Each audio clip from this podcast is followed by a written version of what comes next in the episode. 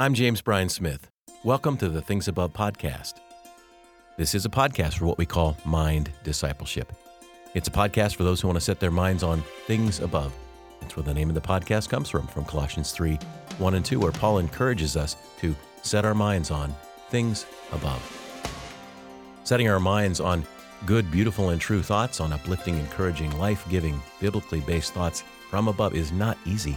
And that is why we do this podcast provide for you in each episode a thought from above that you can dwell upon so that your heart will be warmed and you will become an epiphany of grace.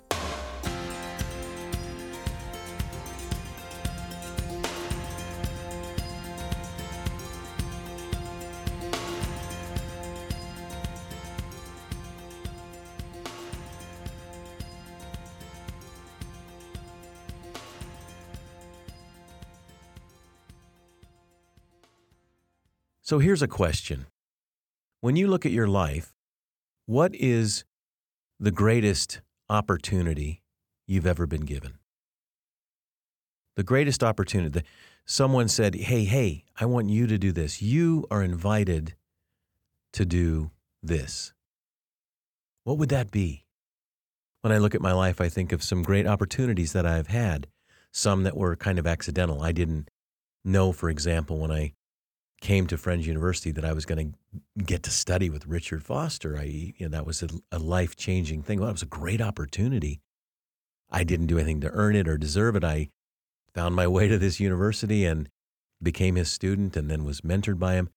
But when I think about my life, I think that was an incredible opportunity. Same thing when I got to study with Dr. Dallas Willard and got to work with him, and he was my professor as I was his teaching assistant, and I got to, for seven years, listen to his teaching over and over, read his books. That was an incredible opportunity, a real blessing in my life.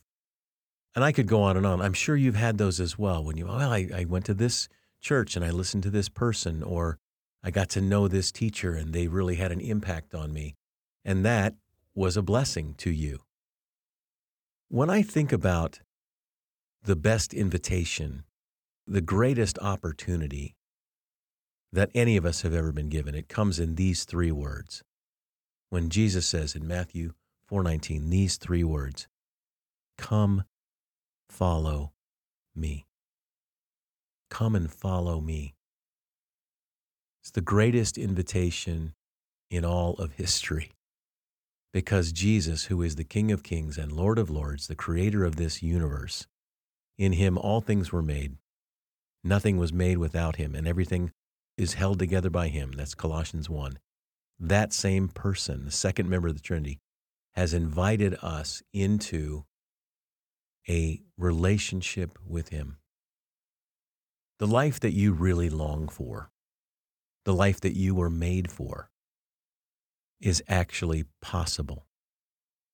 But what I've discovered is this it's possible only if you and I are willing to arrange our lives around the teachings and practices that Jesus himself called us to believe and to do, to be in intimate fellowship with God.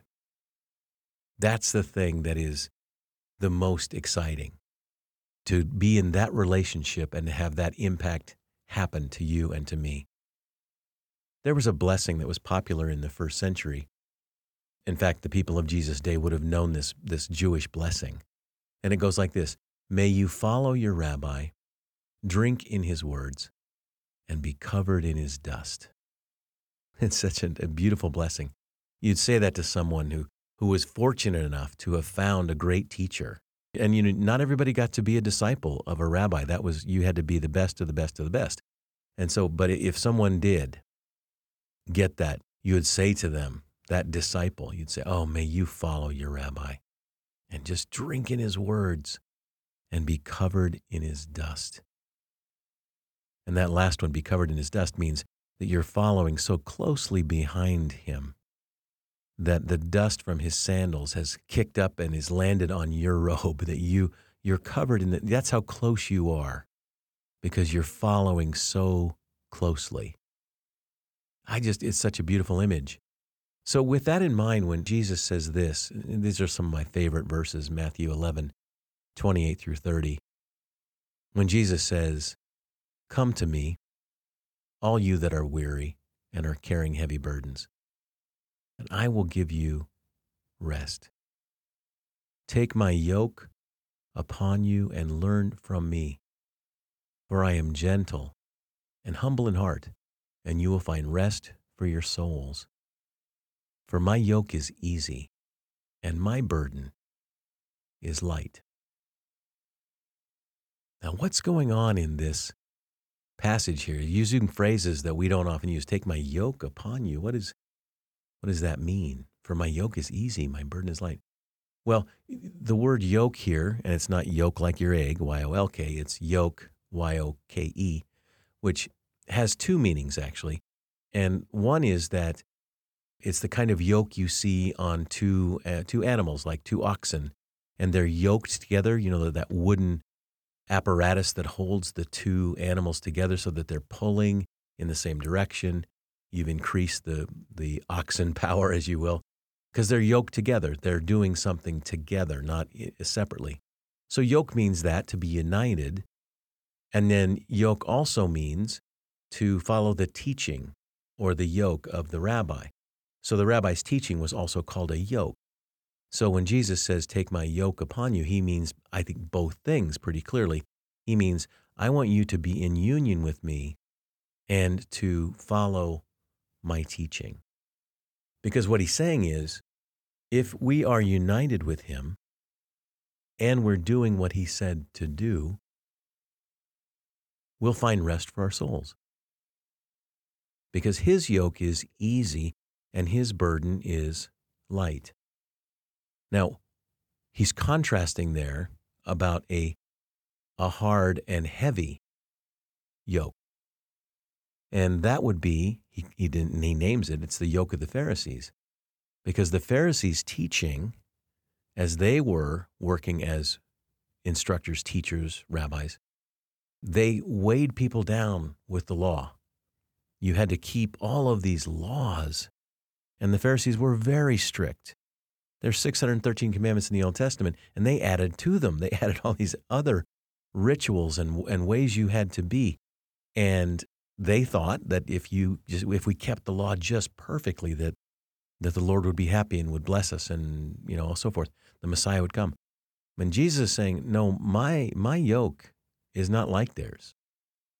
My yoke is easy, and my burden is actually light." And if you live with me in union with me and do the things that I call you to do, you'll find rest. Rest where? Rest for your souls. Rest for your soul. Isn't that what we long for? Not just physical rest. Many of us are badly in need of more sleep, of more time away so that we can, are, we can physically recharge and rest. But I find more and more people are soul exhausted, just worn out. And I think this is what I've been discovering. I think it has mostly to do with how we view our daily lives. This is how it works for me for the most part. I'll look at my schedule. And if you're like me, your schedule may look like this as well. I'll, I'll look at my schedule and see I have these meetings, I've got classes, I've got these projects to do. Um, if I look through my day and literally on my calendar, I've got different color coded projects and, and events and meetings and things that are planned. And I think about, oh, I've got all these things to do. And then also when I was, when my kids were little, that in itself was something that was a constant preoccupation. I got to make sure my kids are fed. I got to change their diapers. I got to, I got to take them to this thing and be a part of that thing. And you know what that's like when your kids are small. So you're constantly seeing your life in a way you could best describe it as compartmentalized. I'm doing all of these things for all these people in events and meetings and projects and grading and you know, teaching, all the things that I do, whatever it is that you do, you're doing all these things, meeting with people on the phone, helping people out in your business. You're doing all that. And then clock out. Now I get a clock out. So now I get to go rest. That's why we have the, you know, TGIF, thank God it's Friday, or it's five o'clock somewhere, or now I can go rest. That, that's I'm working for the weekend. So you do all this all the stuff so that you can then get a break. And that compartmentalized way of seeing my life, I lived under the tyranny of that for quite a long time.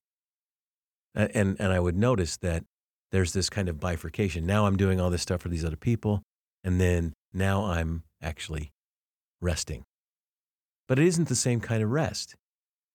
It's it's it, it isn't the kind that is soul rest. I may physically rest in a bit, but here's what I've found: when you live with Jesus in, as Dallas Willard called, the fellowship of the easy yoke, you don't compartmentalize anymore.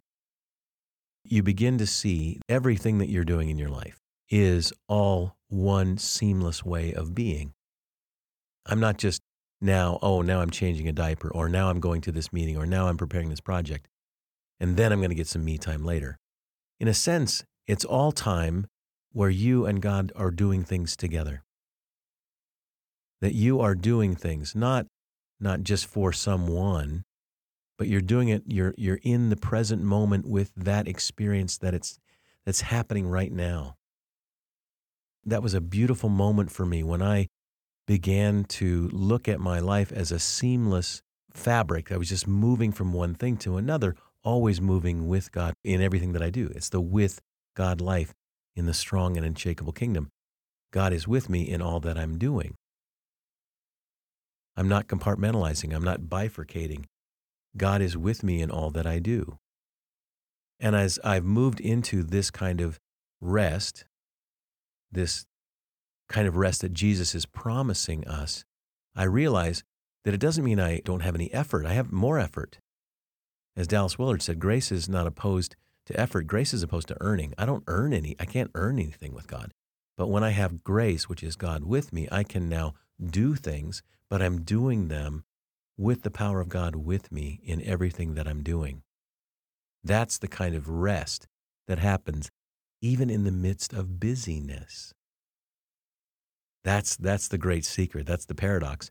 I can still do the things that I'm doing, but it's not wearing me out because I'm doing it in the power of God. That's why that invitation from Jesus come, follow me, take my yoke upon you, and learn from me. For my yoke is easy and my burden is light. That's such a profound way of being. And the more I live into that, the more I experience what Paul said in Ephesians 3:17. I love this verse so much. Paul says, And I pray that Christ will be more at home in your hearts, living within you as you trust in him. I pray that Christ would be more and more at home in your heart, in everything that you do, as you move throughout your day, as you go through the seasons of your life, that Christ would be more and more at home in your heart. Glory be to the Father, and to the Son, and to the Holy Spirit, as it was in the beginning, is now, and ever shall be, world without end. Amen. I hope you join me next time. Until then, you can find me on Twitter and Facebook at James Bryan Smith. And you can learn more about this podcast. And if you'd like to donate to the Things Above podcast, you can do so on our website, apprenticeinstitute.org. Click the Donate Now button at the top of the page. It's really easy and it would mean a lot to me. If you enjoyed this episode, please share it with a friend, and you can also subscribe, which means you're going to get them automatically each week. My hope, as always, is that one day if you're asked, What's on your mind? your answer will be things above.